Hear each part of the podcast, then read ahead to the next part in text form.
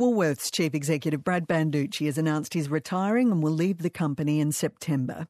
Mister Banducci has been Woolworths C E O for eight years and will be replaced by Amanda Bardwell.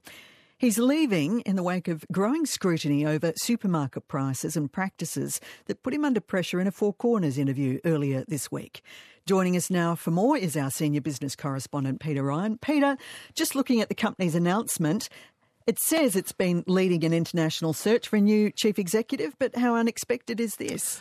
Well, uh, Sabra, we know that uh, Brad Banducci, the Woolworths chief executive, has been under a lot of pressure, in particular this week, over supermarket prices, uh, relationships with uh, uh, suppliers and growers. But as you mentioned, the statement from Woolworths says that uh, an extensive international search process had been underway, which implies that Mister Banducci and the Woolworths board would have been thinking about his retirement or departure for some time. And so this announcement has been timed to come out with Woolworths' uh, half-year results, which have uh, just hit.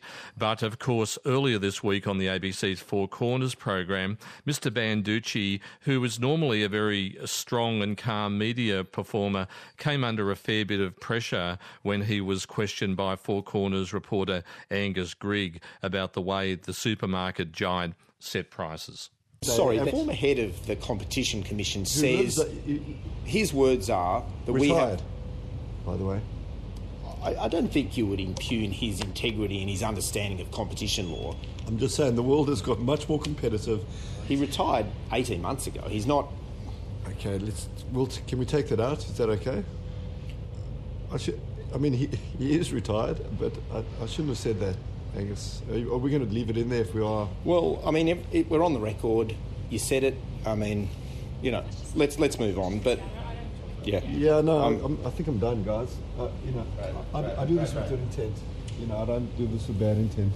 No, Wait, you're walking out, really? No, no, no. Can we just talk no, through no, Brad for a second? Let me just... Let me just, let me just have a minute. Just pause for a little. That's an excerpt from Four Corners earlier this week. Peter Ryan's with me, our senior business correspondent.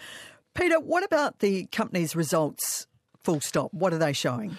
Well, Sabra, it does show a company under a bit of pressure, a fair bit of pressure in a challenging environment uh, with trading uh, in the in the six months to the end of December. Woolworths' uh, profit has fallen by seven hundred eighty-one million dollars, so it's quite a change. So uh, that's a that, that's a, a bit of a, a big loss for Woolworths, but clearly under a fair bit of pressure. But as we mentioned, Brad Banducci did have a bad uh, uh, interview this week, but the uh, replacement of him is C E O had been in the works for some time, it does appear.